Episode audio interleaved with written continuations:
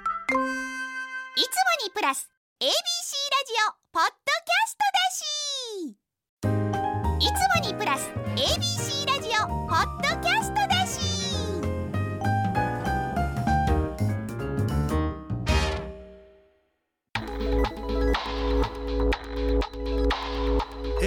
AM908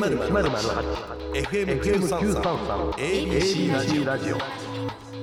今村翔吾山崎れなの言って聞かせて こんばんは歴史小説家の今村翔吾ですこんばんはは山崎れなですさあ今週も始まりました今村翔吾山崎れなの言って聞かせてよろしくお願いしよろしますくお願いしますさてこの番組以前大変お世話になりましたね小川聡さんがご結婚されたということえいで、やおめでとうございます、ねおめでとうございます漫画家のねあ山本佐穂さんとのご結婚僕ヤフーニュースで見て、うん見た時はたまたま開いて1分か2分やって、うんうんそこへ小川さんに LINE してえー、おあめでとう LINE そっか公開してるんだそう おめでとうって言ったらあれその後公開収録の後はあったりもあその後は会えてないんやけど、うんなんかまあおめでとうって言ったら早っみたいな感 じの 恥ずかかしいですみたいな感じそうか年齢も近いんですもんね。そうですそうですんうんうんうんびっくりしたいやいやいいですね。私は人と結婚できる気がしない ので、なんだそれいやもう無理だと思う多分。い一生ないと思う。女版千人みたいやんいやどうなんですかね。だってもう結婚するっていやまあ結婚してすごいめでたい話の直後にこんな話するのもどうかと思いますけど、はい離婚するリスクを背負うことでもあると思うんですよ。ほういやだからけどその考え方やばいねんけどやばいねんけど俺も最近それ言われたあ俺も全く同じ考え方で、うん結構やっぱ先に離婚のこと考えてまうよなそうリスクリスク。しかも俺バツイチやんああ確かに。だから二度と同じ失敗はできひんみたいな、えーハードルの高さがあるよねまあ、人間はでも失敗してね成長していく生き物だから、まあ何度でも別にいいと思うんですけどけどまあ世の中にバツ5とかバツ7の人もいるからな確かにね。なんちゅう話すんねん小川さんのここいでやてかあとあの別にそんなこうあけすけに話すのも、うんまあ、これもまたどうかと思うんですけど、うん自分で産んだ子じゃなくてもいいっていう派なんですよ。あその言ってた名前婚外子肯定派の人間なので、はいはい、だからなんかそれとあの理解してくれる人じゃないと無理だから結構日本で探すには母体が少ないと思う。そうですねっていうのが難しはい、はいや代わりも二人でやってるラジオ出てくことやないしかし珍しいですけどうねんなかなかでしかもこの放送日はですねまだちょっと8月中旬で暑いですけど、9月に突入しているということでどうなんやろま涼しだ暑いんじゃないかななんかけどこの前一週間前ぐらいかなもう収録日の一週間前ぐらいに姫路城でロケやったんよ、暑いきっつくて暑いよでしかもさ今の姫路城は行くべきじゃないですでなんかさなんか言うても作家やん、うんなんかこう普通誰かナビゲーターみたいな人暑いて前みはたいな感じ、ははは俺一人やったんよ一人でリアクション取ってそう一人で解説して一そう人で練り歩くってそいうういやすごいこれ便利なタレントさんこれ芸能人がやることじゃないのうん、芸能人がやることですよそう芸能人ですもんだって今村 先生そうなってんのかないやそうですよ多分、いやーねえいやありがたいことにねうん、うん、いや楽しかったですかね楽しかったけどうんやばすぎるでやっ ぱ姫路城は。そりゃそうでしょ、うっんていうか夏のロケはきついですよねそうやねなんで断らないんですかなんかまあ僕これ辛いの分かってやその憧憧れの人がやってる番組やったんよ、えーでなんか最初話を受けた時に、うん、あー一緒に回るもんやと俺な勝手に思った会えるかなみたいな仲良くなれるかそうなみたいなじゃあ向こうスタジオやったそうですか。まあもう向こうはね涼しい感じでね。そうああ大変だなそうみたいな楽しいなみけたどまいなあ感知じっでて見もらえるけどから嬉しいけどね、まあ確かにね、うんえちなみにその今村先生の憧れの方っていうのは、うんその今村先生の思いは知ってるんですかいや知らないかもしれないけれど、うんうんえこれ名前言っていいのうん芸能人の人だけは言っていいんかいいなと思う草刈正雄さんなんであすあへえいいなようん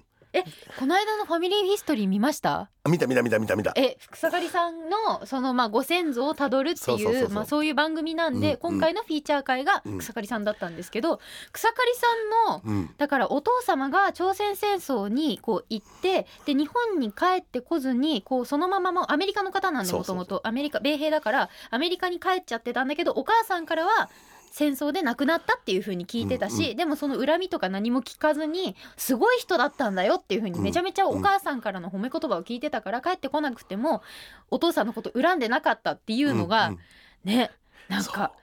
僕が一番好きな本真田太平記なんですけど、いはい真田太平記の真田幸村役がうん草刈正雄さんでしょ、でしかも、たいあね三谷さんの大河の真田丸の方では、正幸でお父さんのね正幸役で出てたっていそう、んだから僕にとっては結構レジェンドなんですよわかるかっこいいやとそなんなんででしょうねあれずっとうそういつかっ見こいていもかっこいいですよどねの世代でもかっこいいってすごくない、うんすごい、うん全くあのすごく素敵な年の重ね方をされる俳優さんですよねそうそうそうなんだろうあれだからだからだから草刈正雄さんっていうワードを聞いた瞬間に受けたいいな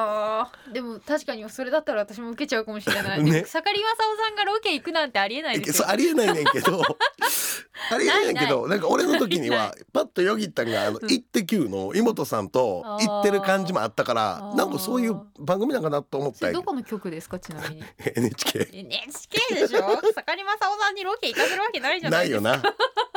ただ存在をこう知ってもらえるだけでありがいや確かにたいそれすごい素敵ですね、うんいいなそ草う刈正雄さんのそのお父様の写真がね、ファミリーヒストリーでも出てたんですけど、お父さんめっちゃかっこいいですよそねうそうそうそそうりゃあのお顔になるわと思い なそうがらめっちゃイケメンやんイなケメンですよね、いやーわかります草刈正雄ラジオみたいになってんのさあということでですねこの番組「言って聞かせて」は私と今村先生が小説歴史仕事プライベートなど今話したいことを言ってリスナーの皆さんのお話も聞かせていただいていますこの後は帯書いてくださいというコーナーの第2弾ですこのコーナーですね8月17日の放送で、うんまあ流れましたけれども、うん初回がめっちゃ好評でしたねそうめっちゃ好評やった僕の周りでもめちゃくちゃ良かった面白かったまあ、僕も聞いてたけど面白かったわねやっぱ天才です よねこの番組の番作家組さスんタがッフそうそういや面白いよねうん、うん、 ありがた い。いいコーナーができありがたいないいコーナーもうこれでねちょっと走っていけそうな気がしているっていうね、そうしかもあれなんか俺光源氏って言った時にわざわざ音楽入れてくれてたんじゃないのあれ、うんうんうんなあ嬉しかったね嬉しかったです、ね、俺のイメージ通りに作ってくれてたありがとうございます、ということでこの帯書いてください第2弾に参ります、今村翔吾山崎怜奈の言って聞かせて最後までお付き合いください AM1008 FM933 ABC ラジオ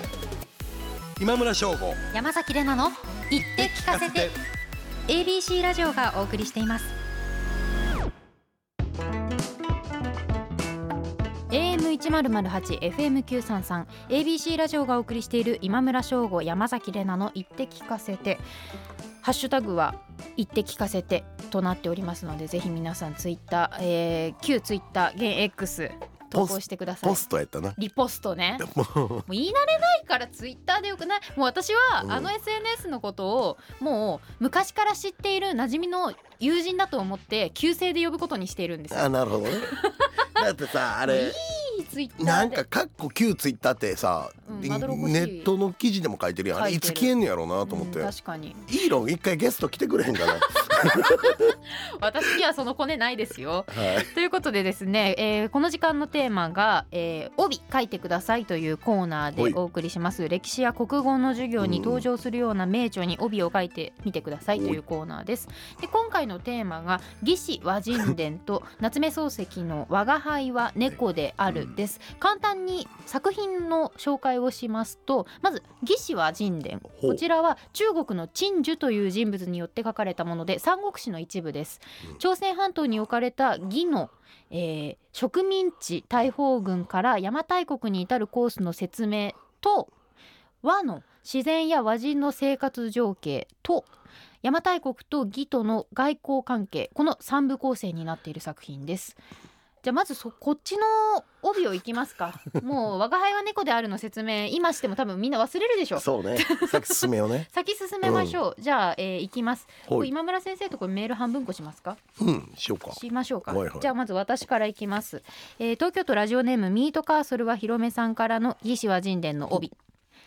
まだ日本になる前の日本のお話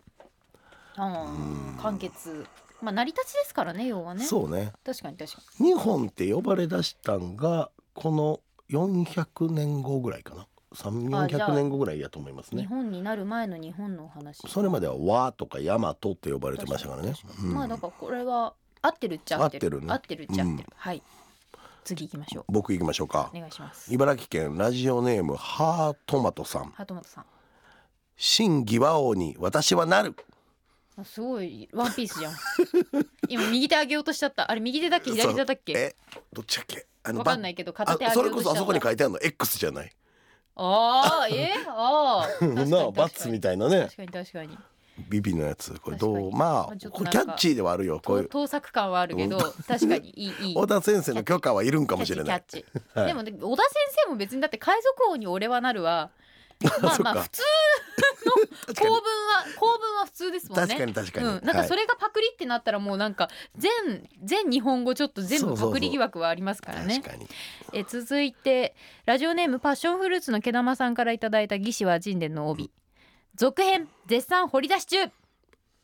ああなるほど資料を資料を 掘り出し中まだ見つかってないからあそういうことですかそうあーへーそのせいでうん邪馬台国どこにあるか決まってないから、なるほど2つありますもんね説がそうねそう北九州説佐賀ととかね畿内説がやっぱ強いんよね、はいはいはいっ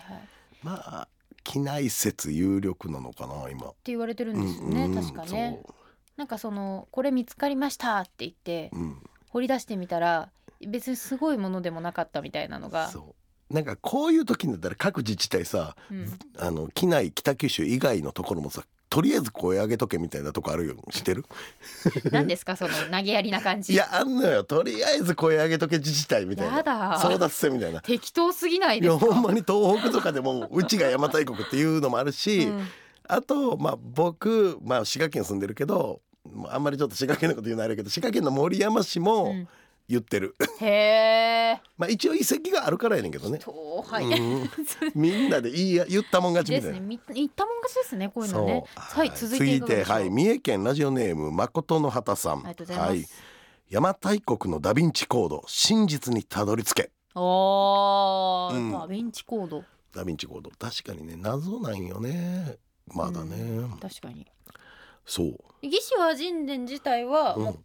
掘り出されてるもので完結してるんですか、一応なんかまあ日本人は入れ墨してるだのああとか、うんまあ川に入ってるとかっていうのも書かれてんだけど、うんうんうんうんうんこれわざわざ書くっていうことは中国人的に川に入るってちょっと不吉なことで、あ確かにね、うん、なんか魚をこう取れるっていう、ううんまあだって鎌倉殿の13人とかでもね、うんもう川が出てきたら誰か死ぬんじゃないかみたいな風に言われてましたけど、まあそういう時代ですもんね。そう川でのねこう、うん溺れて亡くなってしまうみたいなのがよくあったんでね、うんいやーそう考えるとだから今の時代も川遊びしてる人の気持ちがあんまりよくわかんないんだよなそうう、ん俺まあ危ないい、じゃんだって、まあ、危ないのは危ない、うん本当にた,、うんだ僕地元川多いとこで、うんこの前近く通ったんよ実家に帰る時、うん昔子供らめっちゃ遊んでたのに全くいいんかったいやまあだって遊び方がね今他にも増えましたしね別に川行かなくてもうん、楽しいこといっぱいあそるから、だから受け継がれてたモンドリって分かる魚取る方法知らない560匹パッて取れんねんすごっその方法とか、はいこれを多分上の世代から僕ら教えてもらってたりあー水中眼鏡曇らへんようにできる葉っぱの種類とか、ええ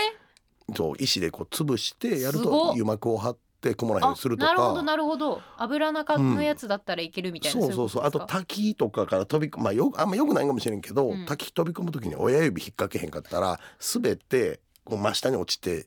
危ないからっていう上級生に教えてもらったりとか、こういうなんか、とそのサバイバル術みたいな、うん、だから前に親指を引っ掛けて前に飛ばな滑って、ううんん頭打つぞってようん教えられた、まあ滝から飛ばないけど な今なそうそうそうえそういうーえなんか失われていってるなってー思う、まあそうですねでも別になくてもいいんじゃないかって私は思うんですけど、そうねなくても継承しなくてもいいしまあ危ないなと思いますけ危どないな危ない本当んさあ続いてこれ最後ですかね、はいラジオネーム乃木太郎さんからの「義士は神殿の帯はい」これであなたも卑弥呼通っていうのあー卑弥呼通でも卑弥呼のことだけ書かれてるわけじゃないけどそ、卑弥呼な、うん、まあ卑弥呼の取扱説明書とかだったらまだわかるけうど、んうん、なんかどうでしょどうここんな東にポツンと一国家とポツンと一軒家じゃないですかそう そうまあ一応国家やし先生だったらこれどうしますか義士は神殿の帯こうどうしようかな今言ったぐらいかえー、なんやろ結局誰やねんと か卑弥呼結局誰やねんそ帯にうそう、まあ、このあと空白の150年ができて、はいはいはい日本の歴史が分からへんわけよそれこそ「はワンピースみたいに空白の100年みたいなのがあるわけよはいはいはいこの後義士は神殿の後ですね後うんへだから結局卑弥呼が誰なのか、うん邪馬台国はどこへ行ったのか、ーうんロマンですねまあでも確かにその当時の日本列島にいたまあ民族だったりとか、その習習慣だったりとか、まあ、あの地理だったりとかっていうことが書かれてるから、そうまあ、地理説明書みたいなことなんですもんね。うんえー、難しいな帯なんかこう地球の歩き方的な感じじゃないの日本和和の歩き方和の歩き方和の歩き方悪いの歩き方確かにね和の歩き方ってだってあれですよ字で書くとなんかバランスちょうどいいですようん確かに漢字ひらがな漢字ひらがな漢字っていそううあそうあね確かになそどれにします難しいななんかけどこのまだ日本になる前の日本の話とかはうんなんかちょっと余韻があっていいような気がするけどね、確かにあと真偽和王にお俺はななるるまあせっかくだったらこれ私はじゃなくて俺はの方がああそうやもうねより近づけてった方が真偽和王やから和に仲良くなる王やから中国目線やからこれ宗妃ですよね曹操の息子ですなので三お国志お俺で OK だと思いうんまわかりましすたはいなので あじゃあハートマトさんのうん「真偽和王に私はなる」を俺に変えてええ 俺はなる帯にしましょうか、はい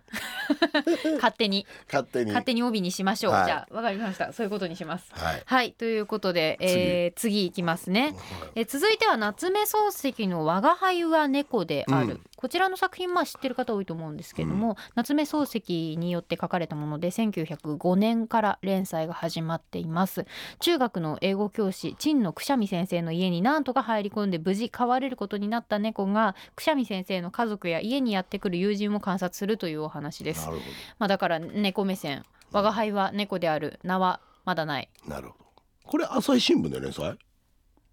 みんな答みえんなわからない反応ないちなみに私の出身の中学、まあ、出てくる今のは中高一貫なんですけうどんあの東京の千駄木っていうところらへんにあって、いあのその学校があの出てくるんですよ「我が輩は猫にあるに」うーんわ我が輩は猫である」の中では「落雲館」って落ちる雲の館って書いて「落雲館」っていうんですけど、あの当時から実際にそこに学校があったんですよ。でう夏目漱石が近所に住んでて、うんで夏目漱石の家に、うんまあ、その学校の生徒がボールだかなんだかを投げ込んであの怒られるというかそういうみシたーいンな描写が出てくるんで、まあ、治安、あるね治安大丈夫かっていう学校ではあるんですけどあのいい学校でしたやっぱ100年経ってるしね校風も変わってるでしょうよ、まあでももともと男子校だったんで、うんまあ、ちょっとやんちゃなね、うん男の子たちが多かったんだろうなってその時代から思うんですけれど、さあ帯は帯いかがでしょうじゃあ早速いきましょうほかい、えーラジオネームミートカーソルはひろめさんからです人には見えない目線を人が描く不気味さ、確かにね確かに猫目線くしゃみ先 生なんか腑に落ちてない感じしますね次行きましょう か次行きましょうかはいはい次行きましょうねいやいやいやいやはー腑いに落ちえー、はいどうぞお願い しますはい僕ですかはいはい福岡県ラジオネームパッションフルーツの毛玉さん、はい身長一尺世界は町内思いの丈は無限うん身長一尺三十センチってことでねうん三十点ゼロ三センチ世界は町 腑に落ちてない顔してるなんぞでなんでなんで一応今村先生が一番腑に落ちてない顔してますけどなんなんでですかいやでもないよこれ結構いいよあ本当なんでかすか文学的な感じはするよ我が輩は猫であるは、先生読まれたことは読んだことあるねあ中はい学はいは校やったっけな小学校やったっけな多分そんなんやと思う確かにね、ありますよね、うんまあでもあれは割となんか風刺小説でもありますからね、うんうん結構ねさあどうでしょう続いてほいラジオネームハートマトさんからです誰か名前つけてやれよすあー帯に考えるとあ あ、うん、我が輩は猫であるいやそれ帯やもんなこれ帯なんですよだから名はまだないまでみんな知ってる体で多分これだったら、そうやね帯として風刺が効いてていいと思うんですけど、うんあの我が輩は猫であるっていうだけだと誰か名前つけてやれよっていう帯がなんか響かない気がするんですそようね。ね、うんだからこれ全く読んだことない小学校低学年のコーラとかにはい引かせる、あの興味持たせると思わなあかんわけあよそうなんですよ難しいな。はい、はい 山梨県ランラジオネームリンゴオクトパスさあんりがとうございます。はい。え我が輩は無知である。まだ読んでい ない。どんな内容か、とんと見当がつなかんでない。帯書いたん だよ。まあそうなんだけどさ別に誰も読んだことないっていう前提でこのコーナーやってるんですけど、けど、これ、ある意味、斬新っていうか、これなかなか採用する出まあ版社はいいヒント思うねんだけど、そうですねそうですね。要は読んではないんやけど、タイトルが強いよってことを、うん、ね、いや裏裏で表してします表してるから、表してますね結構いいんじゃないかでもなだって。出版社って基本的にだって帯書いてほしい人に一回帯書くようにこう本を送って、でうん読んでもらった上で書いてもらうっていうのがあるじゃないですでか。この人は締め切りが来ても読んでないから、読んでとないりあえず、うん、斬新な攻めをしたんやろな。読んでないで帯書くことってありますいやそれ言えるって 仮にそうであったとしてもあのね書けるの書けるっちゃ書けるかけちゃかけるけけど俺速読の読み方ができんのよはいはいはいある程度、まあ、速読まで速くないけど、かいつまパんでラパラっといけんのよ、ううんうんそれ要は、点だけ押さえてねうん自分が趣味で読む読書はゆっくり読むけど、はい、なんか頼まれた時はやっぱ速度速いな、まあそうですよねうん、それでもちゃんと内容は頭入る読んでみて興味持ったらじっくり読むけどそうそうそう読んでみてなんかあ自分の趣味とはちょっと違うかもって思ったら、まあ、急に仕事のモードになりますよね。そうだからいわゆる本の斜め読みでバーって頭に入っていくんやけど、読み方が、それが全く通用せえへん作家さんもいるしなうん、ああなるほど小川さんとか通用せんかったわ。通用しないですうよ。ん、斜め読みじゃこぼしてしまうかうら、んなんかこぼすと大変やねんな、うん、次がわからなくなるからあと小川さんはなぜかなんか神の視点みたいな感じで全てを見抜いてる感がすごいそうそうそうそうなんだあ の目なんかね なんでしょうね向く人と向かんそのさっと読めるのと向け読めへんのはあるわ確かに確かに確かにそれはありますねうんなんかこう誰現代作家でいうと誰の雰囲気かなともふと思ってたけど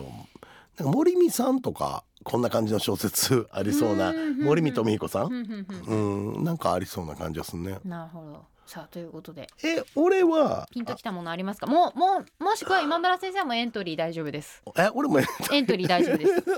大丈夫です作家いやー作家さんなんでこれはなかまくっつけて、まあ俺はけどよくやる体としてお作品の内容じゃなくて、はいその作家をフューチャーするっていうのがやり方へ、え例えば、うん、えだから夏目漱石やったら、うんいや要はいまだにランキング入ってくるちょっとうざい先輩とかちょっとうざい、うざいね正直こっち勝負作ではいラン例えばベスト5位とかなるとするやん、はいはいはい夏休みやったらマジで4位に夏目漱石いるから 心とかで。ずっといるう確んかに心はずっといるそうやねマジで、うんあの夏休みの心襲来みたいな原稿襲来みたいなんで、うんうん心が来んねん絶対確、かに心ずっといるっていうかね、うん、で心の中にいリるアルで言うと心10位前後にいんねんいつもあのーだからこっちベスト10に入んのを心が防いでくんねんうんどうしたらいいんですかねあれあれね本屋さんの誘導もあると思うんですよねあれそうプラスあの夏学校のやっうんぱ読書感想文とかうん、あとまあちょっと下世話な話言えば著作権切れてるやろ出版社か青ら空した文庫ら、ですもんね、うんしたら美味しい案件ですよ確かになうんじゃあちょっと時を待たないといけないですね今村先生の作品はそう誰時を待った時をら待たないといけない僕の死後70年で切れますあー結構だなだからそもそも70年後も読まれる本って、んそもそも今現代作家でほぼほぼいないと思うねそうですねうんもうちょっとそれ早お早めにした方がいいっていうのはありますよねそうけどなんかまあねもう僕自分の子供をさ著作権当てにせんといてほしいわ え えなんかこう自分の人生を生きてほしいはうんあそれ今村先生のお子さんとかにそうそうそうあーそうそうなるそほうどなそびっくりしたいや急にういやなんか作家の子供さん結構働いてない人多い説っていうのあそうですかへえあのとある作家さんのむ、息子さんうん生まれてから一回も働いてへんっつってたなんでもう還暦迎えるまでなんでもう印税があるからえうんだから大丈夫自分の人生生きてほしいよな、そりゃそうですね、うん、はいちょっと余談でしたけど余談でしたけどじゃあびっくりするやろそれ、わう我んが輩は猫であるの俺あれちゃゃうあれあどれのが好きですかまあ僕は無知無知で これ好きやでけどえいいです我かが輩は無知であるまだ読んでいない、どんな内容かとんと見当がつかぬっていう、確かにでも「我が輩は猫である」っていう、うん、あのーまあタイトルからは、正直言ってそんなに想像つかないですもんねそうのつかないというなんかその興味をや、引くのを倍増させてる気がするこれ確かに確かに中学校教師のことを観察してるとか、うんあんまり全然想像つかないしいいかもしれないこれいいねリンじゴゃオあクスはいオクトパスさん我が輩は猫であるの帯はリングオクトパスさんの「はい我が輩は無知であるまだ読んでいないどんな内容かとんと見当がつかぬ」こちらにいたしま すあ喧嘩売りってるがとうございますということで、はい続いての作品どうしましょうね何がいいのな候補あんのちょっと来年の大河ドラマが近いので、枕草子は挟んでおきたいですよね、うん枕草子ね枕草子は挟んでおきたいけどまだいいか10月ですもんね次やるとしたらねだ何がねうん本で有名などうしますか井うん上先生読んだことあるやつでいいですよまあけど古典まあこれぐらい我が輩は猫であるぐらいの古典かまあ歴史書ですよね、 2つセットの方がいいんでうん、時代変えてなんか分かりやすいので言ったら「うん西遊記」とかあ「ーまあ、水湖伝」とかよりも西遊記の方が多分メジャーやから、そうですねうん西遊記じゃあ一個西遊記で一個西遊記、まあ、作品ね映像化もね2回ぐらいでしたっけ、うんうんされてますもんねそうもう一個なんか考えて西遊記とうーんまあでもなんか最近最近じゃなくてもいいから小説系から選びたいですよね西遊記くんだったら1個夏目漱石に匹敵する文豪でまあだから太宰とかにします太宰とかあ芥川と芥川か羅生門とかみんな読んでんのかなあ羅生門教科書に載ってますねうん確かに、かまあら羅生門、あのおばあちゃん出てくれてんなまあ、人間失格とかでいいんじゃないですかじゃあわあかりや人すく間失格うん太わか宰りのやすいはいじゃあ人多分みんな知ってる知ってる知ってるみんな知ってるし小栗旬さんが以前ね、うんうんうん映画化されてますよね。じゃあ太宰治の人間失格とと、えー、西遊記はい、ですねはのい帯を考えて送ってください、は番組ホームページのメールフォームからですかね、はいお待ちしております以上帯書いてくださいのコーナーでした AM 一ゼロゼ八 FM 九三三 ABC ラジオ今村翔吾山崎れなの言って聞かせて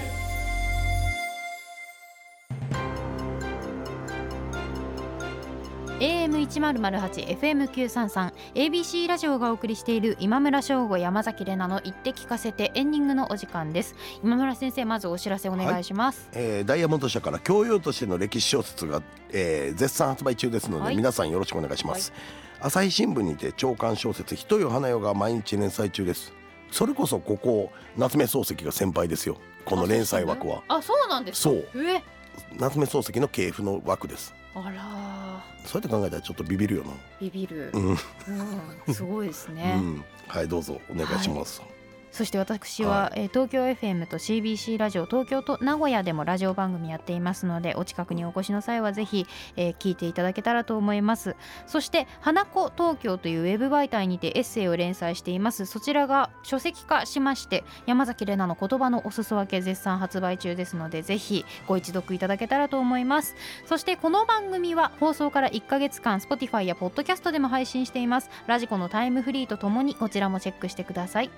この番組ではお悩み相談番組の感想あとはグルメの話、うんうんうんあとは、えー今日やった帯書いてくださいですねメッセージお待ちしています、はい番組ホームページのメールフォームよりお送りください採用された方には番組のステッカーをプレゼントしていますということでここまでのお相手は今村翔吾と山崎れなでしたまた来週また来